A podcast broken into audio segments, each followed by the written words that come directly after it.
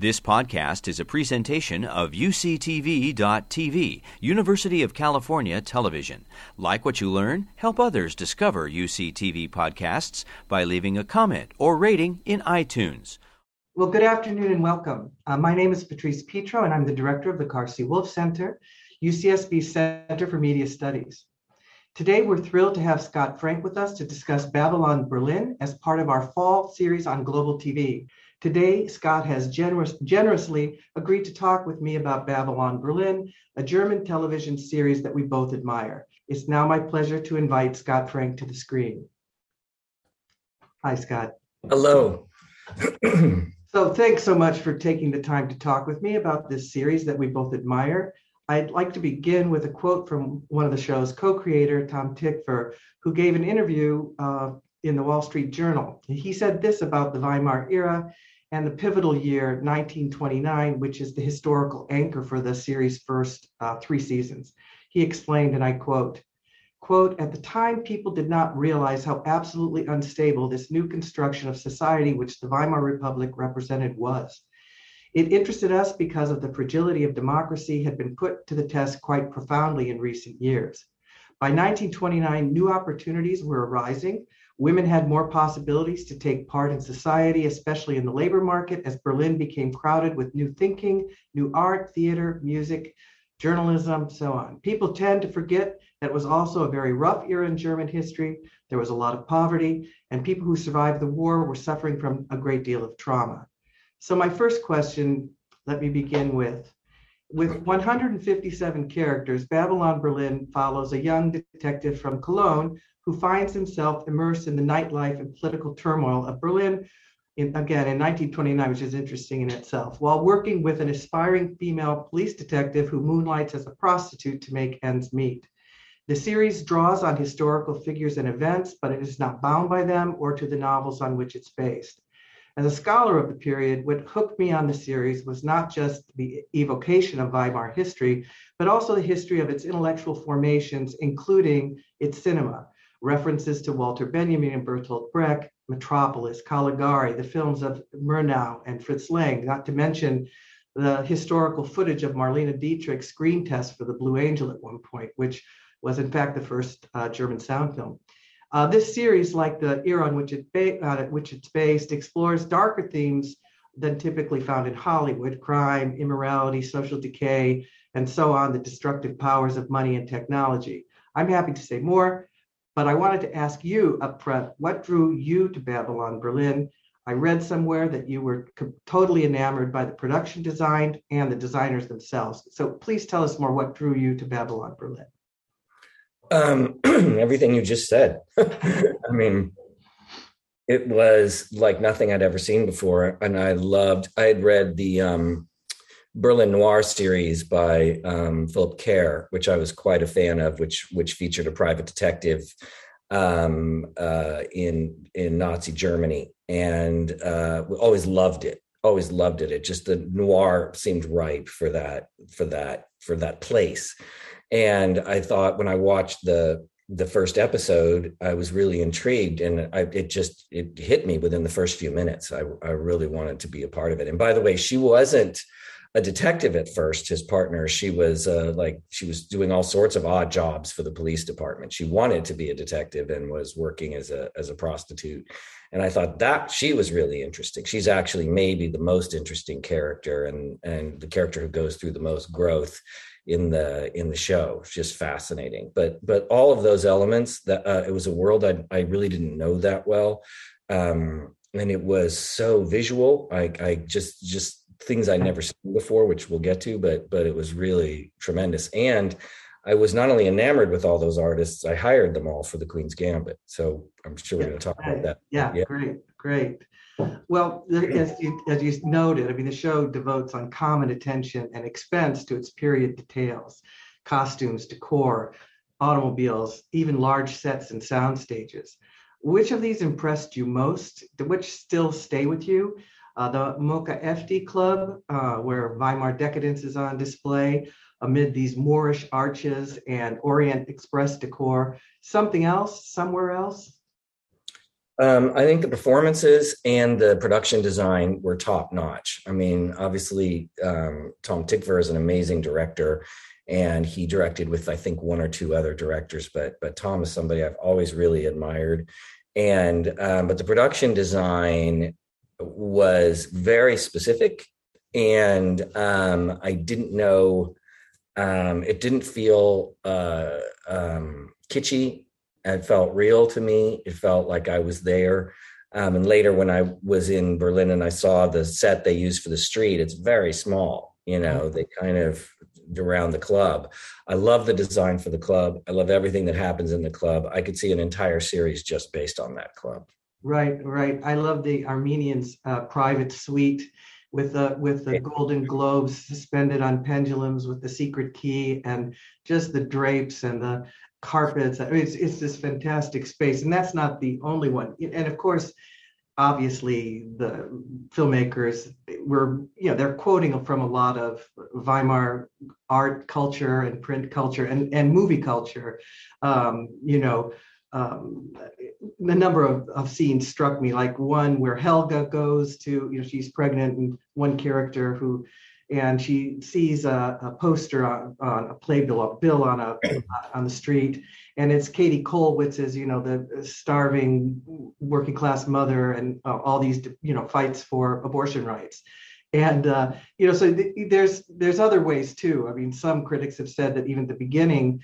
Uh, the way season episode one opens is like reminiscent of Caligari, but we could talk more of that with you know hypnosis. Well, and, I think it's even. Um, I think people are even being too smart because it's it's also just um, forget the posters and the references and everything else. It just feels exotic. It just yeah. feels very strange. Yet it feels like something bad is going to happen at any moment. People are having too good a time, and also not just the the um, uh, fancier sets, the slums, right. the apartments, they were also really well done. And oh, the, totally. the, exterior of these places and um, um, the train yard out in the countryside, every you look at every single set, even the train itself was really interesting. The train that features so prominently in the first season, at least, really, really fascinating, beautiful, and specific. And for me, it's less the sort of in jokes, the the kind of politicals. It's it's more the the storytelling and the specificity of production design that always gets me when you see it all works together, but it's not. It's it's you, are noticing it, but it's not taking over. Right. Well, as we discussed before, with respect uh, to the Queen's Gambit, Berlin may not seem to some people as an obvious choice to tell the story of a Kentucky chess prodigy. But Berlin architecture, both east and west, offered, as you discussed the last time we talked, it offered a lot of possibilities for recreating the world of uh, America in the 1960s, as well as sites for international uh, chess tournaments. Can you tell me more about what you learned about contemporary Berlin as a site for location shooting? Um, well, I have to go back to to when I first brought Uli Hanisch on to the show. I mean, the only way to answer that is to answer this. Uli was um, the production designer on Babylon Berlin, and I, I went after him. And my assumption had always been that the show would be based in New York. I would, because the show takes place in New York, uh, Kentucky, Paris, Moscow, uh, Mexico City, Las Vegas, um, and I'm probably leaving something out. Ohio, um, all these different places that that where the, where she travels and and where the story happens. So I thought we'd be based somewhere and maybe send some units out for some footage here or there, but but um, but but do it that way. Uli was the one who said, "Do it all in Berlin." Said, "Come to Berlin. I will show you an example of every bit of architecture that will work for what you want to do." And so we all trekked to Berlin, and I soon learned that Uli, um, Uli uh, has a way of making it the the world revolve around him. We're all just extras in his movie of life. I say that in a very loving way because I so adore him. But we started later so that we could wait for him to have a vacation. We did everything for Uli because he's amazing. But he said, "Come to Germany," and he showed us a building that could be Las Vegas on the interior, and we shot there. He showed us something that could be Russia. He showed us something that could be Mexico City we went and drove into the countryside and saw uh, some place where we could be part of Kentucky. So we ended up doing 90% there because we saw it there. I don't know that it was so much about their architecture beyond the fact that it is it is post-war because the city was pretty much leveled during the war. It has a variety of things. They rebuilt a lot of structures to look like they did originally, but they also um, they've also built other strange buildings in bizarre different kinds of architecture as a, as a result because berlin is um, truly this place where where you know anybody creative in that part of the world especially from germany because if you didn't want to be in the draft you went to berlin. That was the one city where you're allowed to go so that was all artists. So all of that factors into it and by the time we spent a week with uli we had seen sort of i was really convinced we could do it all there if we were very careful about how we used um, digital effects. In, in, our discussion i just want to kind of circle back to something we you, you mentioned but when we talked about the queen's gambit um, i vividly re- recall you telling me that about the central importance of casting um, especially with the actors who carry the majority of the scene uh, scenes. As I said here, we have 157 characters in this uh, this drama. What performances in the in Babylon Berlin did you find most compelling, and why? I mean, you mentioned you know the uh, the actress who plays Lottie, and I remember you talking about um, the importance of Beth Harmon's uh, red hair that sets her apart, especially in these more very gray, dreary landscapes, and so she pops um, both as a, a site of attention, but also as being different than others around her. And I couldn't help me think of Lottie's, you know, uh, uh, green cloche hat, which separates her from other others on the streets. Or, you know, she puts that on, and all of a sudden, this in this drab world, is this like pop of color. But anyways, I wanted to go back to characters and casting and what you thought there with Babylon. I loved her. I thought Lisa, whose name, her last name I can't remember. I mm-hmm. thought, yeah, the bad guy, the big guy. Um, again, Bruno. I Bruno, I'm not going to remember their names, so I'll just tell you the characters, the actors. But he was tremendous. Um, I thought the kid with the deaf parents was oh, tremendous. Oh I mean, there's really, I don't know if I could pick anybody. I thought the casting pretty much soup to nuts was was pretty good. Nobody nobody bad. The the the the woman, the Russian woman who performs in the club, the singer, yeah, she's amazing. Um, I, I mean, all the way through it. The Armenian gangster who owns the club is tremendous, and um, uh, you know, I almost cast him as Vasily Borgov in um, in the I, show. You I know, could, I could see that but he was tremendous. They were all great. I thought. I, I, mean, I don't know that I can pick one. I think. I think the character of Lottie was my favorite character, but I think the performances were across the board really terrific. His, um, my God, uh, uh, what's his name? The captain, the, the, police detective. His wife was amazing, and um, the landlady. Oh my God, where he's staying in that boarding house, who's in love with him. I mean, we could go on forever, and if you haven't seen the show, it's this is going to get boring. So I'll I'll yeah. stop. well, it's also interesting that it, uh, mostly all the characters are pretty complex. So someone like Bruno, it, this massive wall of a man, and he's at you know at he, he's lethal, he's brutal, he's Uh, a killer. He's a liar. He's a manipulator, but he's warm. He loves his wife. He helps Lottie when she can't have, doesn't have the money to bury her mother. So he's, you know, but he, so that you can't, the characters, you know, it, it's not like the one bad guy. I mean, you get even with when in in the club where all these worlds collide, of you know conservative nationalists and and gangsters and people off the street. And but they're, they're very complicated stories. Even stefan the, the deaf assistant um, who is really kind of an informant for the counselor benda um, you know but of course it works narratively because his his parents are deaf so he can read lips. But as an undercover assistant to the cop, he can read what pe- the people's lips and see them through his binoculars as they're plotting, you know, these nefarious activities. Anyways, they're they're really complex characters as well. Um, it was interesting to me that the series only, uh, uh, and I, would love to hear you talk about this too. I don't remember this at all in in, in Queen's Gambit, but um, here the, the series offers a recap beginning only in, with episode seven in season one. Um, or the first of the first season with so many characters and so many complications, so much history and unfinished plot lines. I mean, that's the other thing. We don't never, not at all every plot line is resolved. There's it, it doesn't work like that. Is this a series designed to be binge watched? Um, and what is lost and what's gained in that mode of viewing, do you think? I don't know if it was does I don't know how it was released initially in Germany. And Netflix with their own productions doesn't do recaps. They don't do recaps. Uh-huh. So if there's a recap on their show, it's usually because the show was made somewhere else. And so they've acquired the show. So Babylon Berlin was a show they acquired. And then later, I think for the third season and fourth season, helped finance it. Why don't they do recaps? Um, it's just they just have certain rules. They just don't they they they don't do it.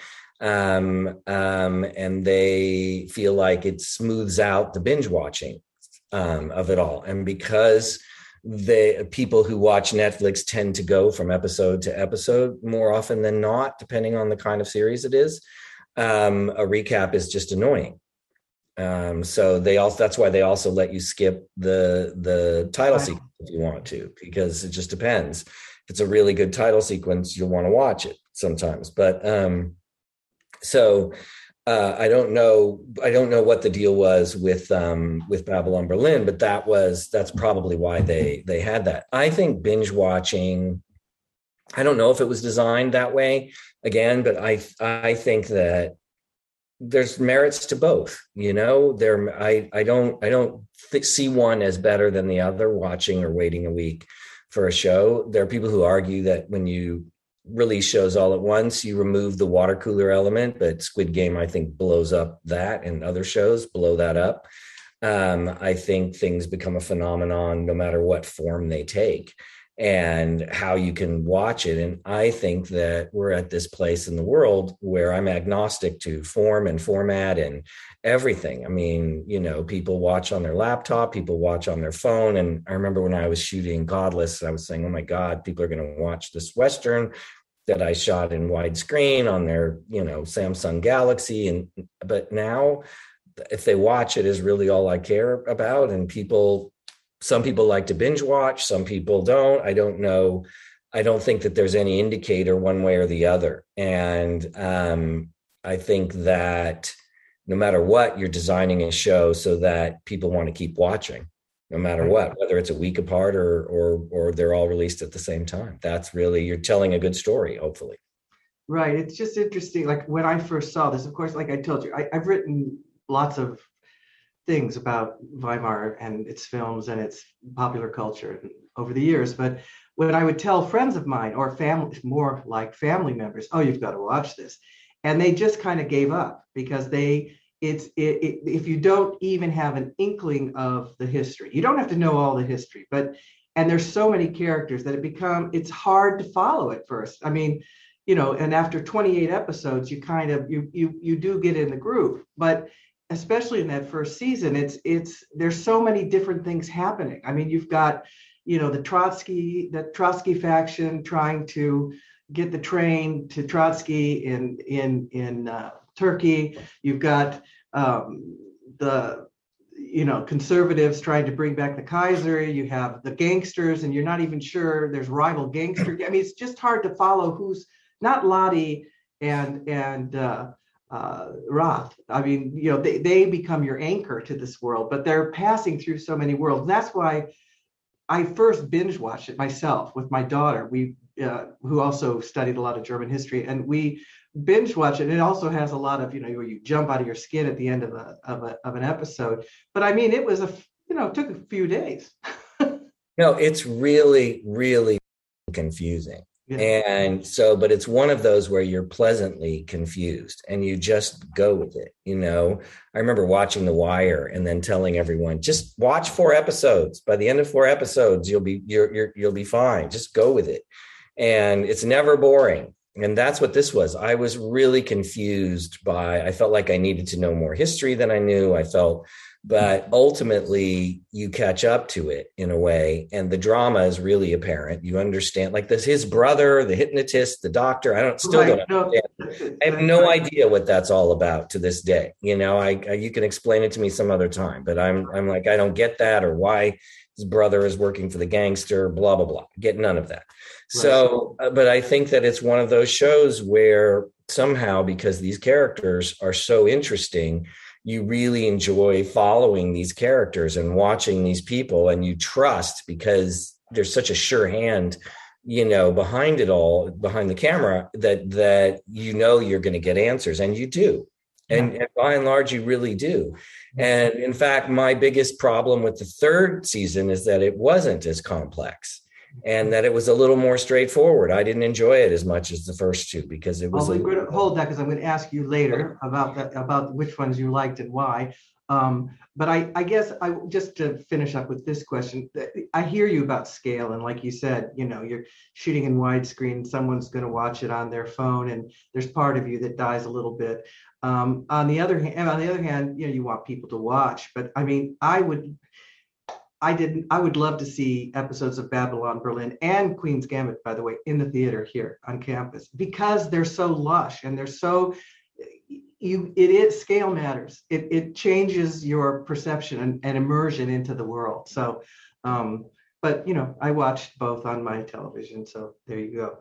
And you enjoyed it. You loved yeah, it. You're very happy. You weren't sitting there watching, going, damn it, I wish I could see this on the big screen. You're going, man, I bet this would be great on the big screen. There's a difference. right. But as you said too, when we talked before, you said it's, you know, all you have are images and sound. And I think with Queen's Gambit, the soundtrack was really amazing, as it is here. I think, um, uh, anyways, we can hold. Let's move on to.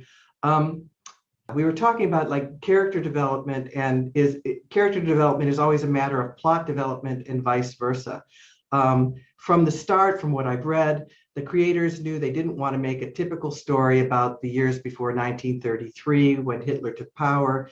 They also didn't want to tell a conventional crime story, and I know you're very interested in crime stories, but instead wanted to rethink long arc storytelling, um, making it more immersive, more novel like. This is just things I've read from interviews. Um, and they, they said they had to leave the old ways behind. They weren't going to tell, there's so many crime dramas out there. They wanted to kind of break the, at least challenge the conventions of the crime drama. What do you think is most innovative about the story's approach to storytelling and crime sto- storytelling? And how did that strike you as someone who's very interested and thinks about this a lot? It's funny. I didn't. I appreciated a lot about it. I wasn't sure it was innovative so much as it was just very good, and um, you know, it was original in that it just had its own look and its own feel, and it was partly original for me because it was German and it felt very German. It didn't feel American. So I um I don't know I don't know how innovative it was, but I do know that the person again going back to Tom Tykwer and Johnny um, Klimek, the the composer, you know, he's an electronic music person. You know, that's where he came from with those clubs. He was a famous guy working in those clubs in East Berlin. So all of the people working on this had this background of sort of very singular, specific kind of of um, art. And so I think it just you feel that more than anything. It's just really, like I said, it's a word I'm just going to use over and over. It's just very, very specific, and that's pleasing because it doesn't feel like everything else. And I don't know that that's innovative so much as it is really well done. All those characters you talk about, they're, of course, they're really complex because that's just what you're supposed to do, you know. And people, especially in film, they'll say it's more novel like just if you have somebody who's be, you know, got more of a character trait than the actor playing them, you know, that's where we've we've gotten. But you see with with series and limited series how you can just really kind of um, create these amazing characters that that throw off story um, in a way. And that is what I think. And that's why I think Babylon Berlin becomes so complicated, but in a fun way. Part of the, the structure of it is a character very much as well. Yeah, yeah. And but but it, what struck me is that and kind of in a tradition of Weimar filmmaking, uh, there's a things are not all explained. Everything isn't tied up. You don't storylines aren't put to rest. I mean, there's like you said with Dr. Schmidt, the, the you know who is thought to be a quack doctor, hypnotist, but he's you know trying to create forge a new man for the 20th century and um, you know he, at the we're supposed to think at one point that perhaps this is our lead character's long lost brother who he abandoned on the battlefields of World War One. Um, but it's unclear that that's true. I mean, he may think that, but that might be transference in the in the course of analysis, and it's never. You don't know. You just never know. He he he appears in and out of these storylines, and you know by the end you think i at least i thought this isn't his brother. This is this is no filial I, that was the only one where i wanted to know more. I like you got to help me here. You got to help me here. Yeah. Uh, i want to return to the Moka Efti and the final sequence in the in the show's um, second episode where svetlana performs a, a marlene dietrich kind of inspired gender bending routine zu Asche zu to ashes to dust flanked by semi-nude dancers in banana skirts made famous by Josephine Baker, who took her career from the US to Paris and then to Berlin in the 20s. Um, can you tell um, more about how Uli uh, created this and other worlds in the series, including your own, um, for which he also won an Emmy for his work? Like just the, what is the strategy of create, of, you know, this kind of creating a world. This, you know, you said there's these locations. He, when you were doing uh, Queen's Gambit, he was saying, well, here this could work for this or that could work for this. But how exactly does he work and build that kind of? Because it's so such an elaborate set, as you said. That that club with all of its hidden recesses, the the cold fish locker where our heroine is left uh, to suffer. Um, you know, things like that. How does he work? I mean, how does this come to be? Um, well, I think what he does, like all good production designers, is he designs um, from the story and the aesthetic and the palette and all of those visual things that are obviously part of any discussion when you're making a film or a series are there, but it all grows out of the story. So when he's designing a club or designing something, it's he's thinking about um, what the needs are for the for the story, not just the physical needs, not just the size of it and how they're going to shoot it, but just what is how does it work within as a character within every everything else? What does it say about the people in it? What does it say about the time um, that we're in the period? What does it say about um, just the kind of social mores of that time? All of that. You're just kind of he's thinking about that. He has an amazing team. Mm-hmm he has an art director kai. She's wonderful. And they work very closely together. Sabina his his um, um, set designer is also amazing. They all work very carefully because they work they also do a ton of research. Mm-hmm. they do a ton of there's a ton of images on on with me i gave them one image which i thought represented the palette for queen's gambit you know this photograph. And then they began to create all the, what was the photograph it was a it wasn't a famous photograph it was one we took by accident on set one day on a on a location that we were scouting huh. and the cinematographer we we always bring a, a, red camera with us and we'll take still photos as well as other mm-hmm. using the actual lenses and we were shooting in a hotel lobby and there was an image we caught it's you know but but it it had everything i wanted. It i looked at it and i went oh my god this is our show. Yeah. and um and then uli began to extrapolate from that and his team and they create other images that feel like that image. And then he works very closely with the costume designer because it has to work well with them as well. And the costume designer if i'm going to have i know that she's going to be in a room for a scene and the room might have wallpaper or patterns or a certain color i want to make sure that the wardrobe goes with it not in a way that feels again like self-conscious but that feels feels right and interesting and you know pleasing. You just that's what you're always looking for. What is the most pleasing angle that also tells the story at least i am and so we that's how he works constantly back and forth trying to find the right place. Then you have to go to a very utilitarian mindset. Can how can we shoot here? Can we shoot here? What can we do here? This may only fit half the bill. Inside is great. Outside isn't. How do we do? What is the formula for shooting inside but not outside? All these things are factored in and at the same time sourced back to the story and sourced back to these aesthetic ideas that you're slowly coming to as you develop as you look at things. And you, he may design something that kind of is emblematic for him for the whole show. You you never you never know. Um, but he he works very closely from both a story place and a research place and he has a very specific visual sense as well. Yeah yeah clear. So as, as we coming to uh, the question that I, I held back, but so there's three seasons. Um, the first two focus on crime, international espionage, uh, prostitution, cabaret.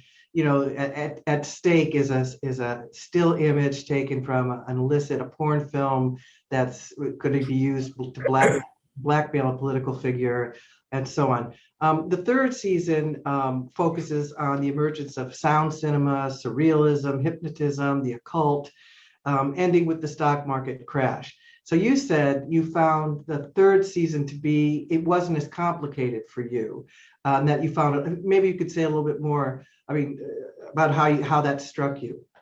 I actually felt that it was it was better made than written.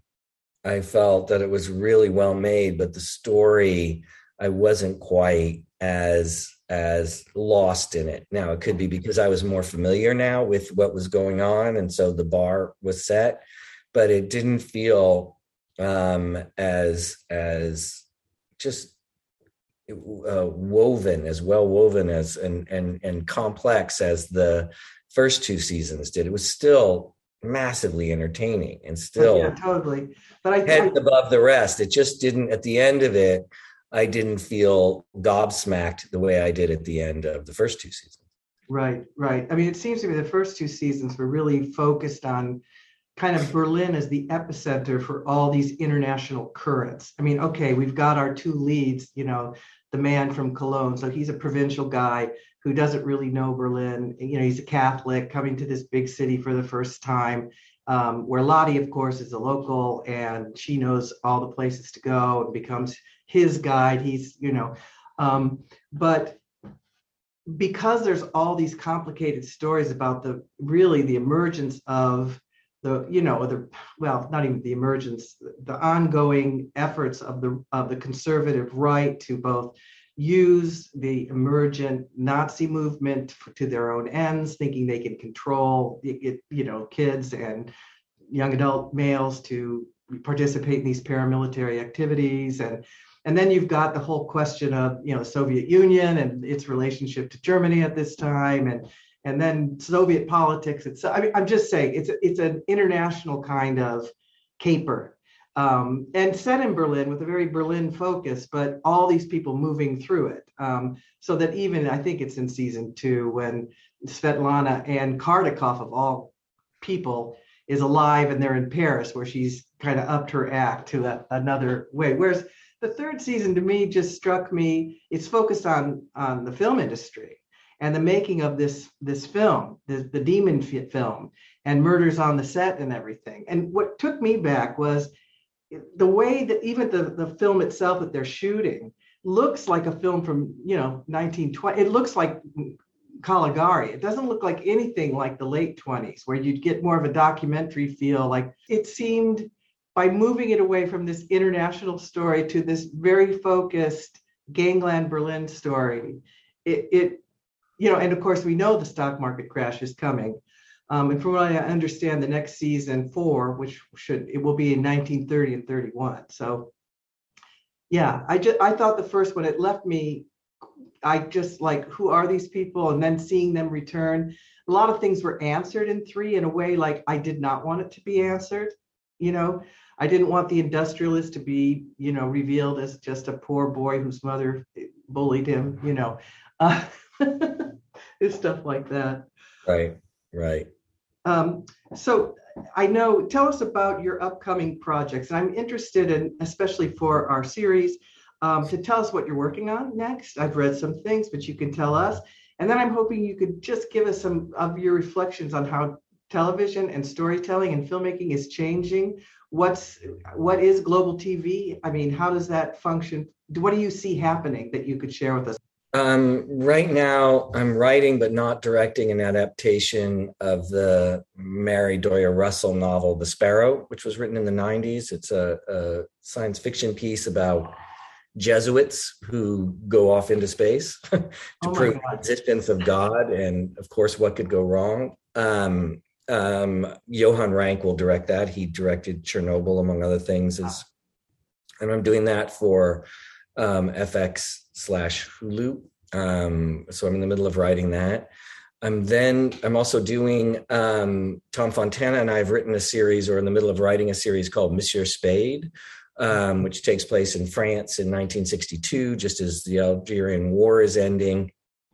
Um, Sam Spade, yes, that Sam Spade, the Dashiell Hammett character, has been living there for you know 10, 15 years quietly, um, sort of not you know, doing what he used to do. He's living out his kind of middle age, golden years, very happy. And with the ending of the war in Algeria, which brought a lot of darkness back to France, his own tranquility in this small town um, in, in the French countryside is about to end.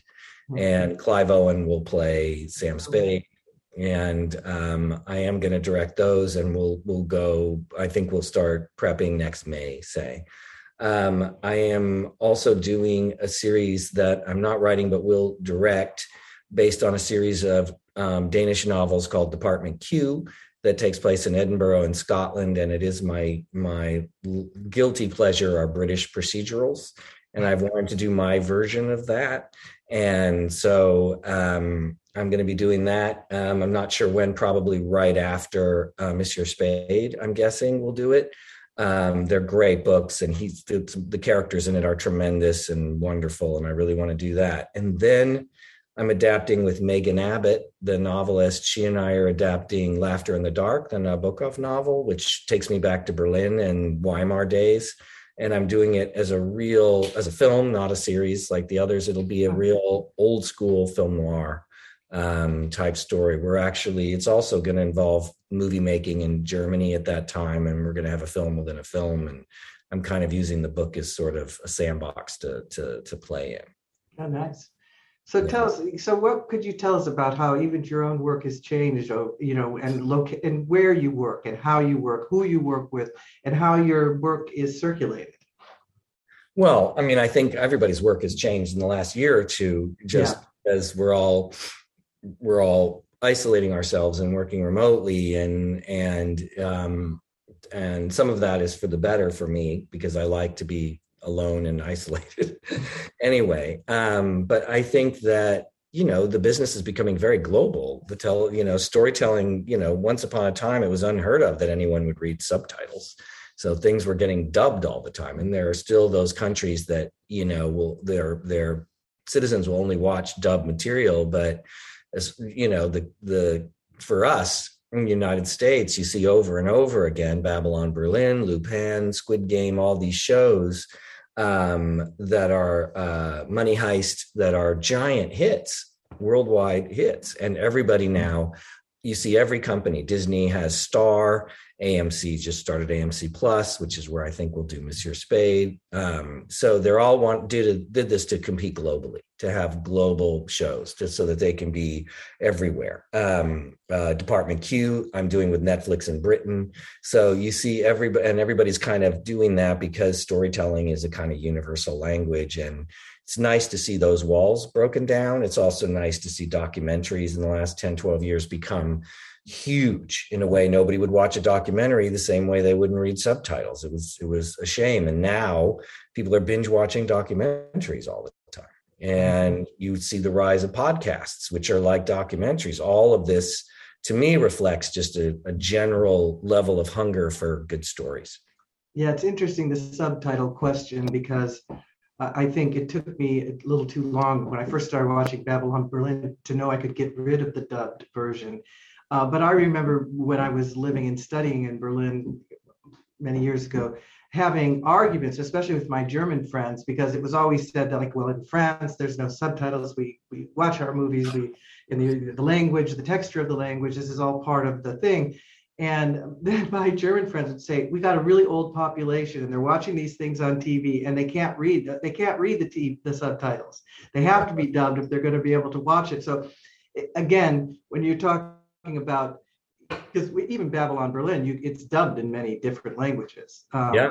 So that, and I think so that most shows are still dubbed. You know, I mean, Queen's Gambit was dubbed. You know, um, so many are are still dubbed. Yeah, with lots of different choices. Yeah. But I think yeah. again, this is reaching different kinds of audiences. Um, well, we're almost at the 10 minute mark, but I and I see that we've got questions in the Q and A. Um, I'd like to invite Emily Zinn back to the screen because she's been following questions and uh, remarks in the chat, which I have not been doing because I've been talking to you. Good so, questions I see here. Mm. Yes, there are some good ones here. Thank you so much for taking these, Scott. Yeah. So, the first one we were hoping you could talk a little more about is the use of music in um, in Babylon Berlin and um, what what makes the use of music so striking in it and then how do you think about the use of music in your own work in Queen's Gambit or in other projects?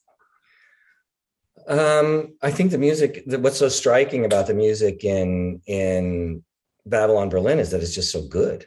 really good. And I think that, you know, again, like I always say, you only get two senses, sight and sound, when you make a show or a movie. And sound is just as important. And I think that for me, music is a huge part of it because you use it either for, uh, you know, to kind of um, augment or enhance what's happening and, and make you feel it a little more, or you use it to kind of give a vibe or a flavor you know um, it just depends to to to uh, you use it for humor you use it for all i mean there's a there's a million reasons why music is another tool in your in your sound arsenal. And the again tom and and johnny the guys who did the music for babylon berlin they're they're both old time music people and johnny is an electronic you know kind of comes from that whole electronic music scene. And to to apply that sensibility and yet it still feels period is really interesting to me and i think they pulled that off. I, I, I think the music is extraordinary and that title sequence is so good that i hired saskia to do yeah. my my title sequence. No, as soon as i saw that title sequence i got sold. I mean that is so amazing. Yeah. Good. Yeah, you don't want to skip that title sequence. Um, so, a, in a similar vein, um, we've got a question from Blaine about um, what's the most important element in recreating a historical period in a way that really immerses the audience, do you think? And I'm also wondering if you can talk a little bit about pitfalls in making a period piece since you've since you've worked in so many different periods you can have a visual cliche so easily depending on the period especially the more familiar periods you know you can really overdo it and the trick is to at once make it real and believable so that it doesn't feel like people are dressing playing dress up. You see that a lot of times in shows. Everybody's clothes are perfectly pressed and you know you see a western and no one's got any dirt on them and they're all wearing fancy hats and they all look and it doesn't look real. And even if you're doing something more urban or you know you everybody there's a there's a feeling of it just it just feels fake. It just feels like you're ticking off all the visual boxes. So the challenge is what's the least amount of telling detail you can use and the most amount of original detail you can use to convey the the period? And and um, it's a gut thing i guess you know? I guess it's looking at something and knowing that feels that just feels fake to me. And sometimes with background too you see people walking around and they, nobody looks real. It doesn't look like anything you know? But in babylon berlin those city streets and the chaos and the streetcars and everything feels like it's it's real. It has a kind of grimy gritty lived in you know um, instead of presented feel to it. Excellent. And on a on a similar note the, the answer there may also be the gut feeling answer but um, what what appeals to you about the way babylon berlin uses noir conventions And in general, why are you interested in noir? Well, I like the way it's just the noir conventions are in a different place than I'm used to. You know, it just it's, there's they're using them politically, which I thought was interesting to tell a political story um, instead of a who murdered you know so and so story. It's it's very interesting that it's also um, they are uh, it's very emotional. It's not it's not an exercise in style. You know there's these are real people you you care about. And um, i think noir can be really overdone and and can be kind of you can embrace it the conventions of it too much but I think that it's it's a feeling again more than anything. I think it just what feels like a kind of noiry story, and um, it's both the visuals and the sort of psychological aspects of it, and and they balance that really really well. I think. I mean, it's it's tremendously made stuff. I have a question from Lucas Cunningham, who wonders um, about whether Babylon Berlin influenced how you structured the Queen's Gambit, and if you can talk in general about how you approach story structure. Um, no, I've been using wonky structure going back to Dead Again, you know, um, a hundred years ago. So I I like strange structures um also some of that is by necessity you know? I remember in various things i've done over the years um um queen you know out of sight was a structured kind of strange because i needed to do certain things to tell the story. Queen's gambit i structured it that way because the whole opening chapter was about a little girl and i didn't want you to come start watching the show and think oh this whole show is going to be about a little girl. I wanted to show you immediately that it's not your dad's chess show. So um, that was sort of the the the point for that. So structure for me is very important. It is as i was saying a character but it also it's not a gimmick. It sort of grows out of how how how i need to tell the story. It's like what works for the it's like anything else like production design or anything else. I'm thinking about i'm not going to go i don't start something by deciding on a structure. I start something by deciding on a story and see how the structure can help me tell the story. So I have a question from Arseny who wonders um, when working with historical facts, do you refer to historians or do you do some separate research? Um, do you have consultants who are helping keep track of the facts and the timeline in general? Um, in general, how how you work with historical material? Um, I haven't really done anything historical. I've done things that take place in a historical time, and right. sometimes there are real people mentioned. For me, it's fiction. And so I do have a researcher who who will I work very closely with over the years who kind of what what what I'm on the make for is more story details. Stuff not not the kind of book reporty kind of stuff about a period but more stuff that might throw off story for me. I had experts in chess for this. I had Garry Kasparov was my sort of world chess expert about Russian chess and the Russian chess scene and Russian chess players and their mindset. And he went through the script with me and offered amazing amounts of ideas in terms of how people are thinking and what they might say. I had Bruce Pandolfini, one of the great chess teachers in the in the world, also advising me as well as the actors and teaching them how to play chess. And they went over the games. So I will have technical people sometimes, you know, depending on what's happening. If I'm the Western, I had all sorts of horse folks involved. So it just it depends, but historically it's a work of fiction and so I will bend certain things, you know, as long as the spirit of it is right and I've I've ruffled feathers, I know, um, here and there, but I feel like I'm I'm just trying to tell a story. And Queen's Gambit that's why most of the characters in it that are in it are fake are fake. You notice there is no bobby fischer who you know who who was a huge part of this. No boris spassky. They were the major chess people but they're never mentioned. No one ever talks about them or any of that here.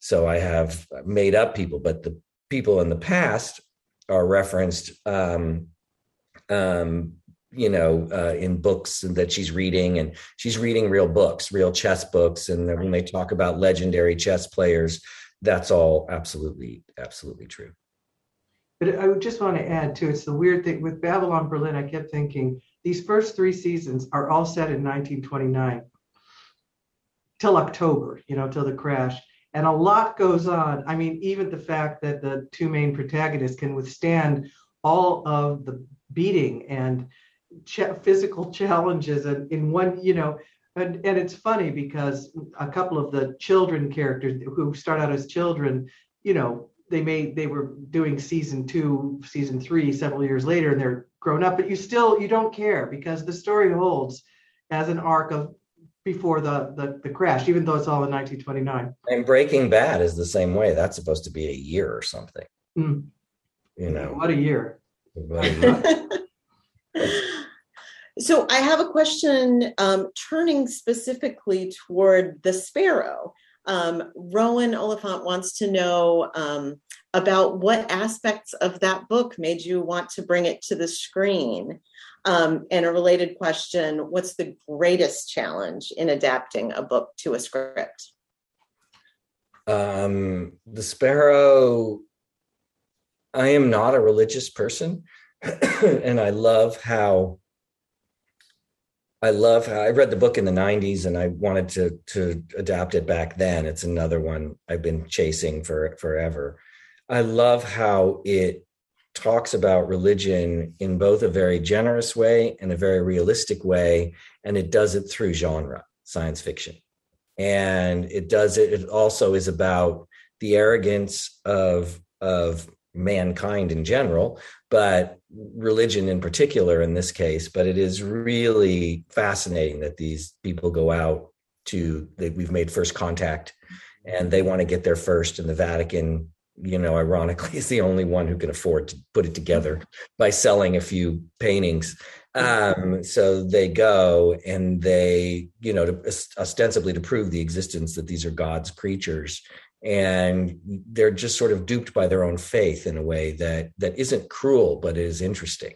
And that's what I loved about it. It walks this line, and it was characters I'd never seen before. It was a way into a story I'd never I'd never seen before. And the book is is is certainly imperfect, but it's full of so many great ideas. You know, some of the characters in it were kind of maddening to me, but the idea of the characters I thought was were, were terrific. And um, I just I'm having a ball with it. Um, what was the the other question? Was that the, the broader question was what's the biggest challenge when adapting a script from a book? Well, if you love the book, it's very hard to decide what to get rid of. And you just have to make it your own. You have to figure out what is this about for you? You know, you're not trying to directly translate the book, and the book is going to disappoint everybody as a movie, no matter what you do. So you want to make it work as a movie more than anything. And therefore, even if it's different here and there, if it really works, there's nothing worse than it not working and it's so different from the book. So the trickiest thing is figuring out you know you really have to ask yourself why you're adapting something and how do you make it your story. So it becomes more like a rewrite of a, of something that's already written that you wrote. You look at it that way. You look at these are all my words now and i'm going to rewrite it into a, a, a more uh, uh, efficient kind of story or i'm going to expand it or i'm going to do what depending on the job. But that's it. You have to you have to make it yours. Excellent. Um, okay a last question from my end um, which is since this is part of a global TV series, I wonder if there's something you want to recommend to our audience as their next um, next series to binge watch. Um, the French show, The Bureau, is a masterpiece. If I don't, even if you don't like espionage shows, it's terrific. It's really very good. There are, I think, six, five or six seasons of it. I'm not sure, but it is really, really good. Also, if you love soap operas, I'd watch The Restaurant, which is um, a Swedish show that's terrific. Also, there are four seasons of that. Um, the Bureau is on Amazon, and I think the restaurant is on Sundance. But they're both terrific. The, the the Bureau is is like a perfect show, though. It is high level quality, really well done. The restaurant, which is also really well done, but it is more of it's Downton Abbey in a restaurant over 40 years. and, but very good, very, very good and well Sounds good to me. Yeah. Excellent. Well, thank you, thank you, Emily. Thank you, Scott. Thanks for taking the time out to talk to us and be part of our series. And My uh, pleasure. yeah, really appreciate it. We'd love to have you back when uh, in your next projects, and and hopefully welcome you back to campus sometime. Someday. Someday it'll happen. Anyways, thank you very much. Thanks, Thank you, everybody. Bye bye. Bye bye. You've been listening to a podcast by University of California Television. For more information about this program or UCTV, visit us online at uctv.tv.